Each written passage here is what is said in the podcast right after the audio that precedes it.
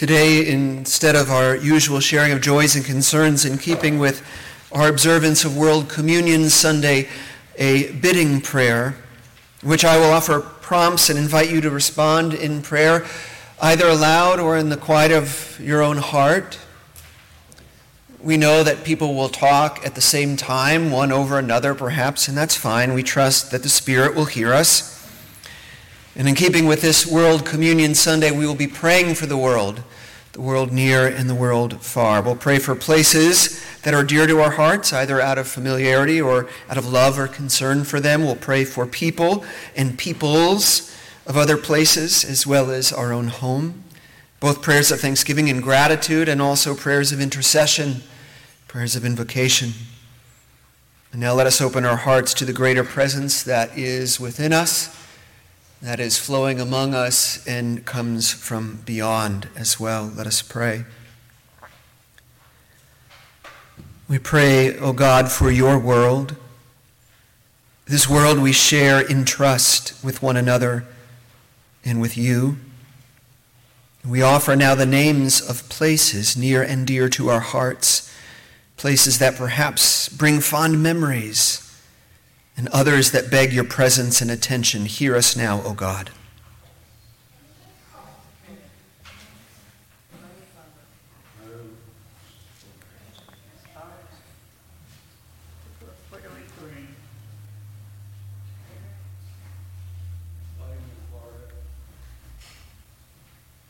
We remember in prayer places that have brought us good memories, bouts of healing, moments of peace, times of laughter, places that have played host to important connections or simply have inspired us by their beauty. Hear us, O God.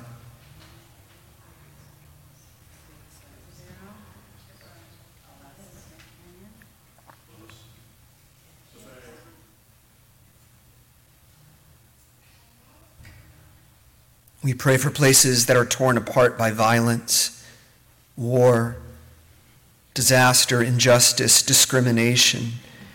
And we ask that your presence be there in tangible ways, and we ask that we would show up in godly ways in these places. Hear us, O God.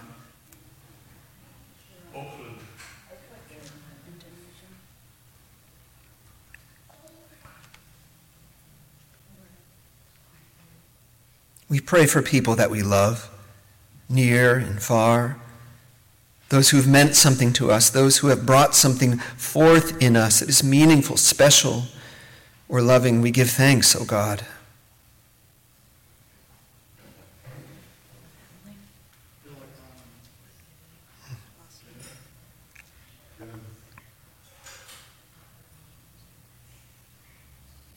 We pray for people, individuals, and groups that are not free, that are not allowed to be whole that are not safe, that are not appreciated, that are not remembered, that are not amply loved. Hear us, O God.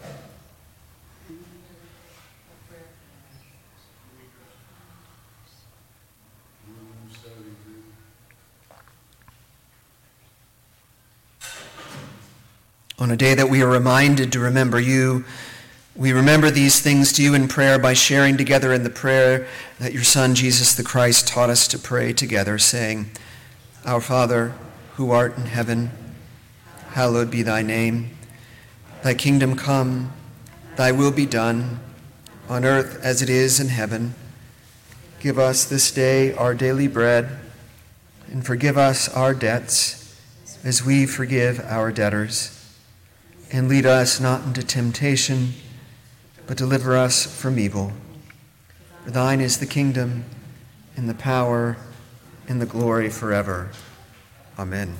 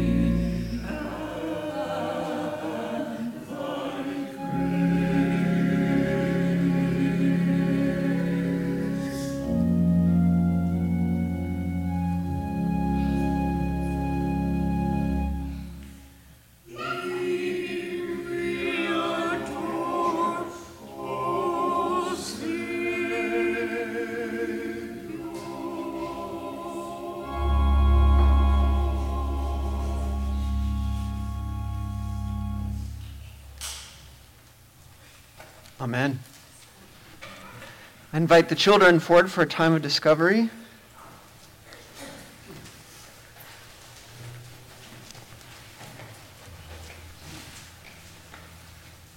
All right, nice to see you all. Welcome, welcome. Hey, Chase. yeah, you can bring your mom, that's fine. Yeah. Oh, it's great to see you all. If, if you were here two weeks ago, you might remember that a number of us were getting ready to go on a trip. We went to Kentucky, which is in the middle of the country, basically, to help some people rebuild their homes. Their homes had been hurt in a tornado, and we went to help try to rebuild them. Um, that's a good question. Somebody asked here if we're going to go to Florida and help out. Maybe. I know that um, you've got family in Florida.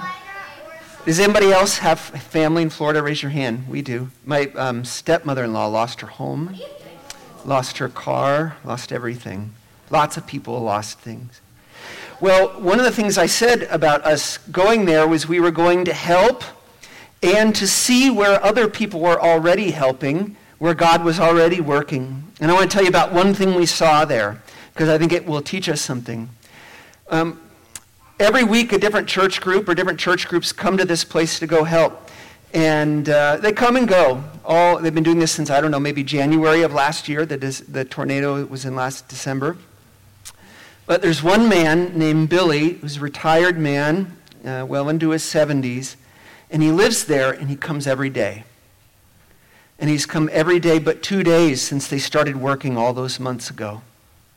And he's really smart and he knows how to fix things and he knows how to get things and get things done. So he would just meet us on the work site every day. And one day somebody asked him, Billy, why do you come here every day? He's neglecting his own home and property, which needs a lot of work. Um, so why do you come here when you've got all these other things to do? And his answer was really simple. He said, I just can't stop thinking about what it would be to wake up and have everything gone. And I can't stop thinking about what it would be like to be one of those people who lost their homes and don't have any money and can't fix them on their own. And that's why I come. And that's why I'll keep coming till we're finished. Sometimes we see God already working through other people. And one of the things that we can all practice as we grow up, and we're all growing up, I'm still growing up, is learn to think about what it must be like for other people, what their lives must be like, especially when things are hard. And when we can imagine what it's like to be their people, maybe a child who's lonely at school or doesn't have any friends or has trouble with something, then we can be more likely to help them or help them feel better, or if nothing else, just make sure they don't feel alone. Because there's very little worse in the world than feeling alone. And there's very little better in the world than feeling like somebody else is on your team. So I hope as we all try to grow up and grow up in God, that we can work toward that. Can I say a prayer for you? Dear God, thank you for not leaving us alone. Thank you for sending angels into the world who can be helpers give us the courage to join them and to be a good helper for someone who needs it. Amen. All right, special instructions. Are you going to do that? Great. So Sally in the blue is there for sacred with Kate for sacred thank you for sacred stories and is Jim doing third and fourth grade? Jim is moving third and fourth. Go now in peace. Go now in peace. May the love of God surround you everywhere, everywhere. You may go.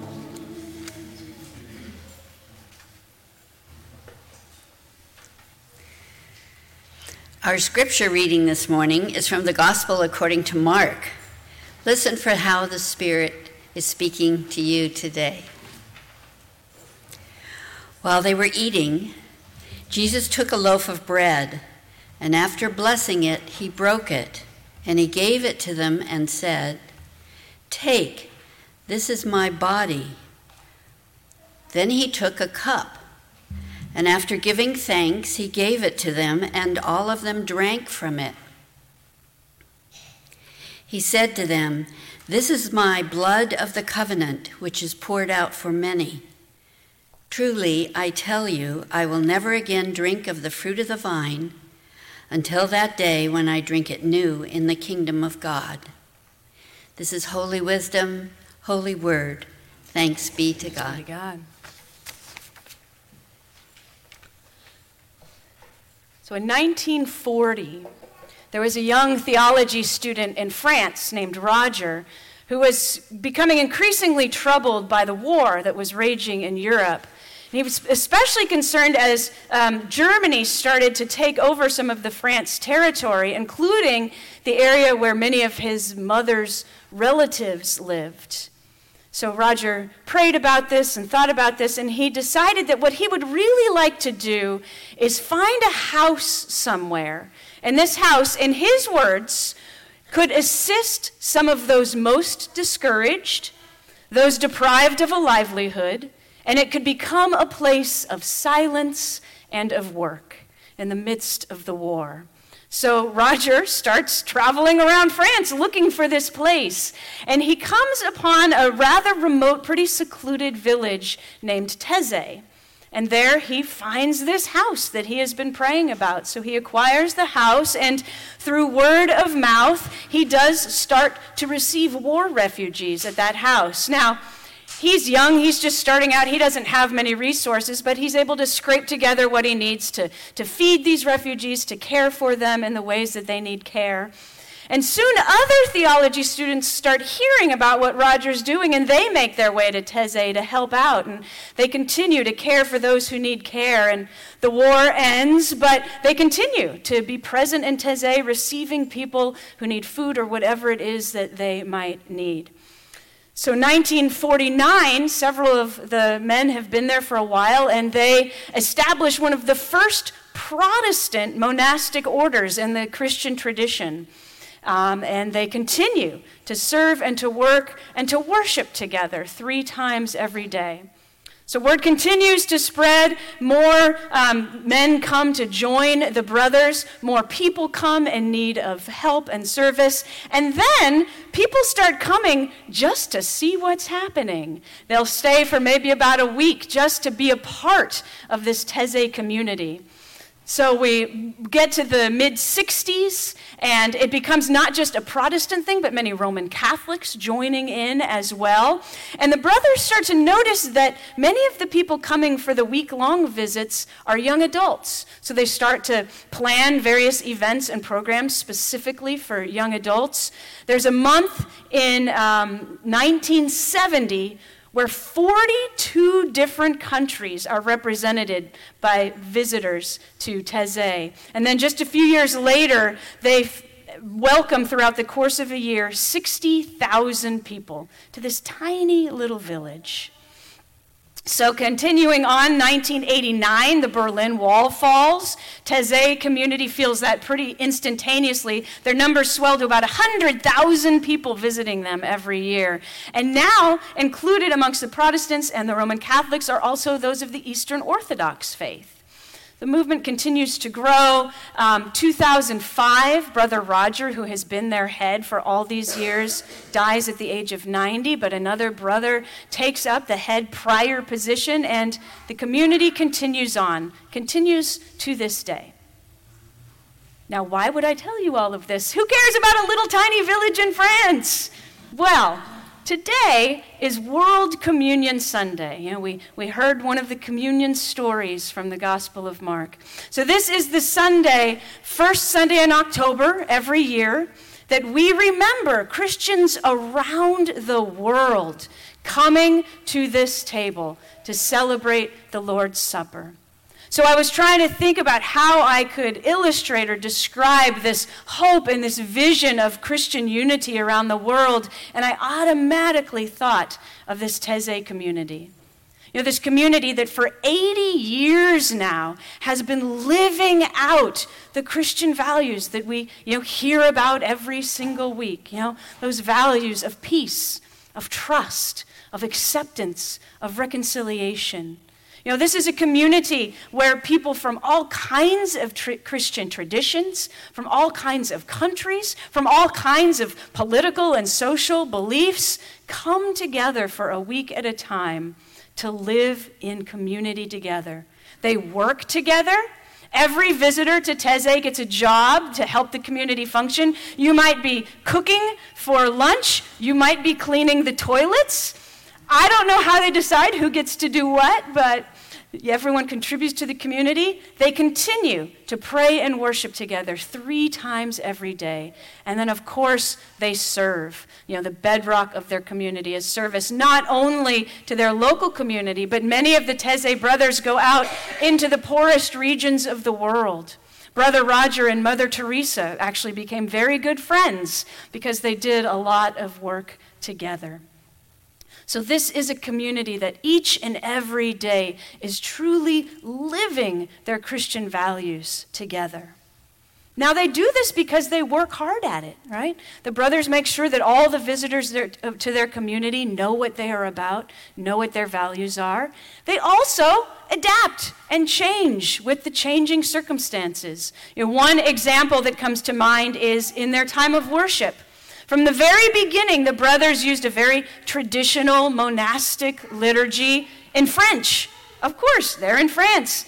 But as they start to get visitors from all kinds of different countries, they realize that a lot of the people worshiping with them have no idea what's going on. They try to follow as best they can, but they don't speak French. So the brothers get together and they think, how can we make worship participatory, not just a spectator thing? And they decide two things. Well, one, maybe if we sing most of our worship rather than speak it, that will encourage people to participate. And maybe if we move to a language like Latin, which is more universal, rather than a national language, that also will encourage people to participate. So the brothers have you know, three or four prayer chants that they use, but they start to use them more and more regularly. And they do find people start joining in, people are participating in worship. Of course, Three or four chants when you're worshiping three times a day can get old really quickly. so the brothers had a good friend, a musician, Jacques Berthier. And they, they, they called him in and they said, Hey, we need more prayer chants. We need, we need a better repertoire for our worship. And they had very specific requests of Jacques. First, these chants that he wrote had to be easy. They had to be something that everyone could learn quickly and sing and pray together. They wanted the chants to be um, directed toward God. They wanted the chants to be grounded in Scripture. And then, perhaps most importantly for this community, each chant had to reflect the ecumenical nature, the diversity of the Christian tradition in the community. So, Berthier gets to work, writes all kinds of chants, and by the mid 80s, their worship times had entirely shifted from a traditional spoken liturgy in French to singing, everyone together. You know, this sacred tradition that these brothers had had for years, they let go of in order to make sure their community was as accessible and welcoming to as many people as possible. So today, you may have already noticed, we're going to be singing, praying some of these chants together.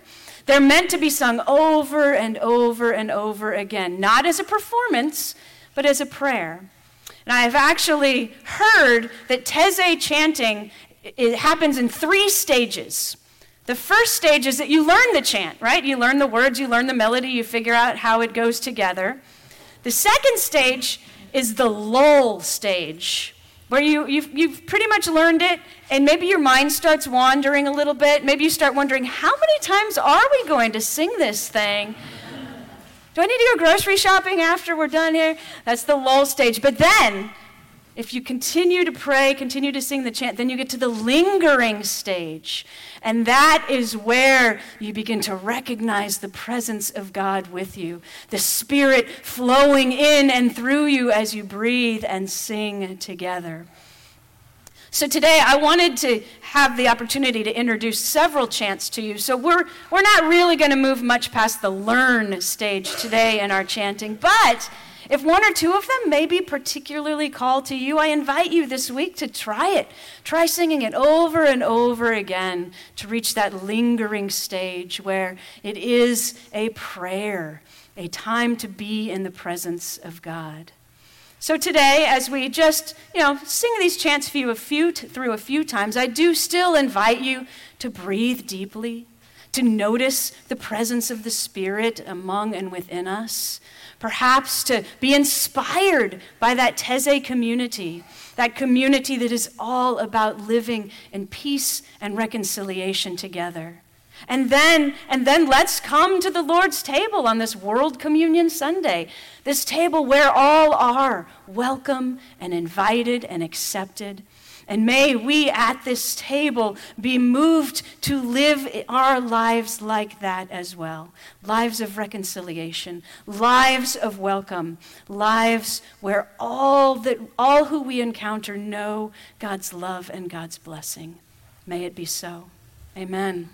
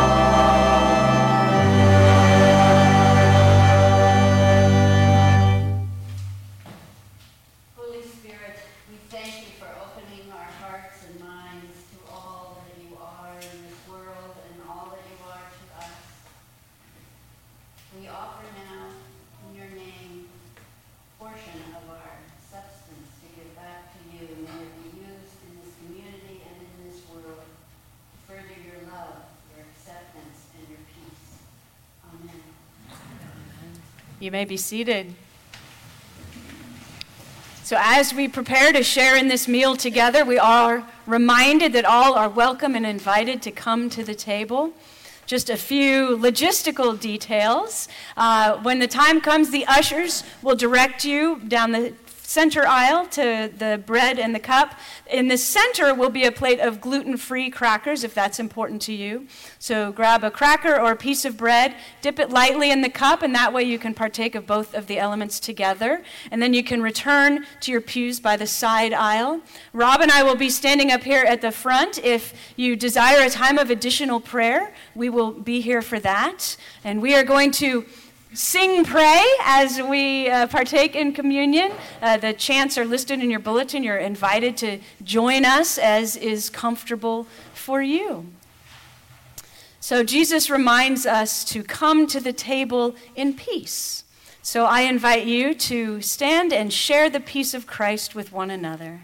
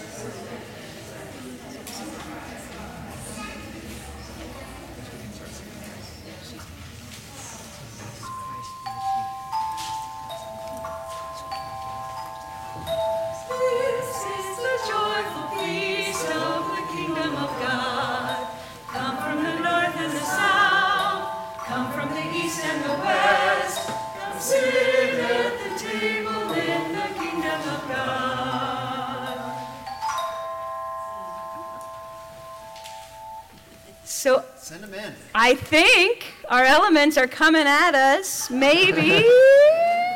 Otherwise, we're going to have to share. Here they come! Yay! All right. Thank you, Brandon. Thank you. Although I think we have two more cups that are still coming at us. Oh, good. Thank you, Cam. oh, there they are! Our children come in all ages.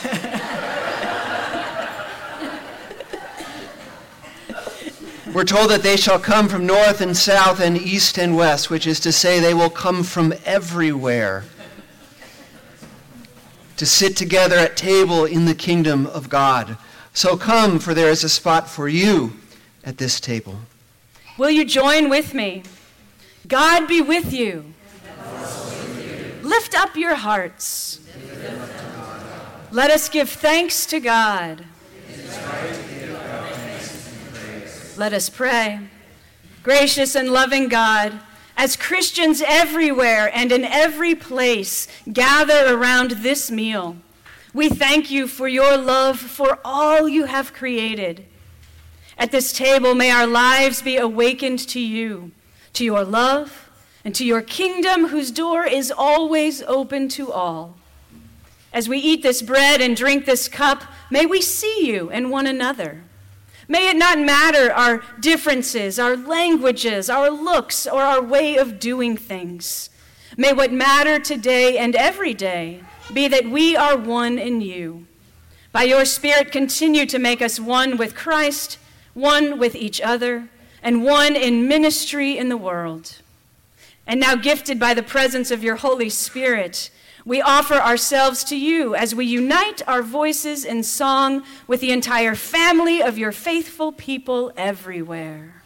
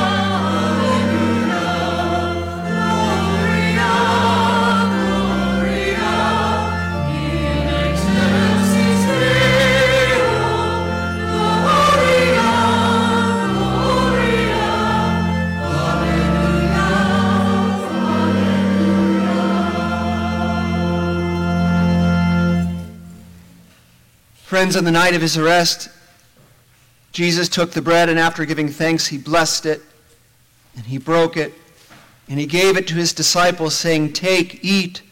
This is my body, which is for you. Do this in remembrance of me. In the same way, after supper, he took the cup, and he said, This is the cup of the new covenant, which is sealed in my blood. It is poured out for you and for many for the forgiveness of sins. Do this as often as you drink of it, he said, remembering me. This is the feast of God for the people of God. Come, for all things are now ready.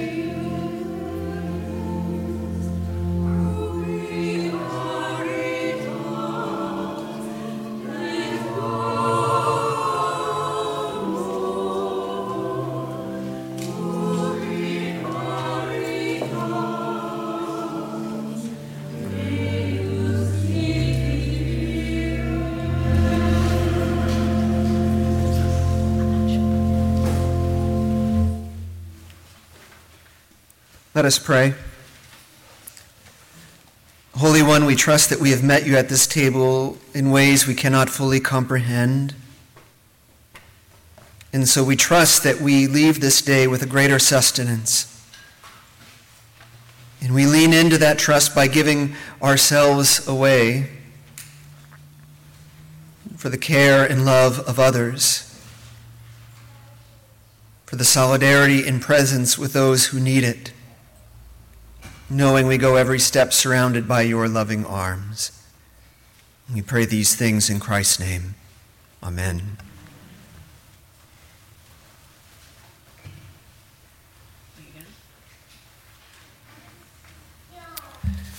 Just a few announcements as we transition in the worship service. There's, of course, announcements in the bulletin, but I want to highlight just a couple of things for the community. First, we really hope you stick around for an important and inspiring conversation after the service with Janie Spahr and Suzanne Ford. It's nice to see both of you here. Suzanne is a mother. She is a person of faith and a transgender woman. And we have the wonderful opportunity uh, following this service in, fin- in Fireside Room, just through the hallway to the left and to the next building in the community building, to hear her story to ask questions in a safe place, and to learn about the important ministry of one of our key partners, Trans Heartline. So I hope you can stick around right after the receiving line, grab some refreshments, and make your way into Fireside Room. I hope you come back. If you are an animal lover, perhaps bringing your pet or a picture of your pet if your pet might inflict damage on the pastor seeking to bless your pet for a blessing of the animals drive-through service from 1:30 to 2 in the parking lot. It should be a joyful occasion. And finally, as the if you follow instructions, it will be a joyful occasion. As the children pointed out, many of us have connections, and we all are connected, whether we know it or not, to those in Florida and other places ravaged by this most recent hurricane. Uh, one place that's always good to go if you're looking for a place to help is Presbyterian Disaster Assistance. If you just Google that, you can see on their website all the places around the world where they are helping. I'm sure they will be set up quite soon in Florida. And one of the good things about them is we know that they're trusted mission partners and they will be trustworthy with resources. They will also stay long after the immediate disaster folks leave. I believe after Katrina, they were in Gulfport, Mississippi for a decade or so, rebuilding um, for a long, long time. So you can trust that. So if you're if you're hurting and you're looking for a place to turn your grief into some help, that's always a good place to go. And with that, I know Bethany has some instructions. Oh, no, uh, stewardship. Then we'll have some instructions about our closing chant. I want to welcome, uh, I was glad to hear from her at the first service, and I'm thrilled to introduce to you Suzanne Mellon, who will offer a moment for stewardship during this important season for the church. Suzanne.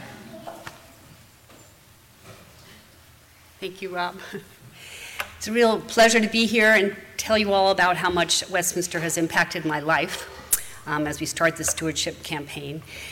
Um, let's think. So over 20 years ago, in 2001, I was looking for a place to um, expose my, my children to a faith-based community, and my children were four and seven at that time. And I saw, I guess, an announcement for the, can- the Christmas candlelight service here, and I brought them to it, and I was just in awe of this wonderful place. I had grown up in the Catholic faith, and basically abandoned it many decades earlier. And it was just a wonderful thing. And I asked, well, how can I get involved? And they said, just keep coming back. So I did. And we all started going to church, and my children went to Sunday school where they made friends and learned a lot. And um, uh, learning that this church really runs on volunteerism, that's really what makes it tick in addition to all the great leadership we have. I um, taught Sunday school for six years, which is was a surprise to me that I would do that. And I got to learn the Bible through a whole new lens and get to know the children of the, of the congregation, which was really quite a joy at the time. And, um, and then just a couple years later, I was going through a divorce, and I was like, well, gosh, I, you know, who, who should I talk to for guidance as I go through this transition? And I talked to my accountant, my, uh, my lawyer, my therapist, and I was like, oh, the pastor of the church. So that's what they were there for. So I went and came in and talked to Doug Huneke, who was the pastor at the time, and he was incredibly uh, supportive and gave me some really good advice, and that was just a wonderful thing. And I thought, wow, you know, you can get so much from this church. Um, and that, that was very helpful. And then as my children evolved, they were in the youth program and as teenagers, and they each went, I think, on three mission trips apiece, everything from building homes in rural Tennessee to serving in the Tenderloin in downtown LA. Um, and I really believe that those experiences helped make them the aware and empathetic adults that they are today. It's really touched their lives, and they were so lucky because Bethany was the youth pastor at that time, and it was a great guiding force. Thank you, Bethany. And um, and then as they launched, I kind of pulled back from the church for, for a number of years and, and wasn't so involved. But then as I started to face the next transition of my life, which was um, moving out of my career of many, many decades, I again turned to the church and, and asked to speak to Rob, who's kind to, to speak to me, um, about my transition. He said, you know, a bunch of, a handful of people are going through the same thing, so maybe I should put together a group where you could all gather and support each other, which is just what he did. And it was really quite meaningful because it was not just like a group chat session. It was we took one whole session for each individual to really drill down into. Um, they got to explore what we ought to explore what our history was, what our passions were, and where we are now, and where we might go going forward with the group. And it was really quite meaningful. So thank you for that, Rob. Um, so then, I'm not quite out of work entirely yet, but this year um, I was asked by Bethany if I would volunteer to be an elder. So that's like a whole other. I know many of you in the, here have served as elders, and that's a whole new learning experience, which is really quite wonderful. to understand what makes this, this wonderful church tick and find out all the things that this church is involved with. It's quite mind boggling when you think about it. You don't really get a sense of it just coming here each Sunday, but there's so much going on. Um, it's really quite inspiring. And I'm very excited because I'm going to be on the, I, I am in the outreach committee and learning from um, all the volunteers there who are just veterans of, of participating in the community and um, mission work and social justice. So I'm very excited and learning a whole new range of, of, of things that a way that we can touch the world, um, both internally and externally. So it's really been an incredible journey. And um, can I say? If Westminster wasn't here, I don't really know how I would fill the void because it's touched so much, so really every corner of my life and that of my family. So I'm very, very grateful, and I hope you'll be generous in your giving, uh, both of your money and of your time. So thank you. Amen.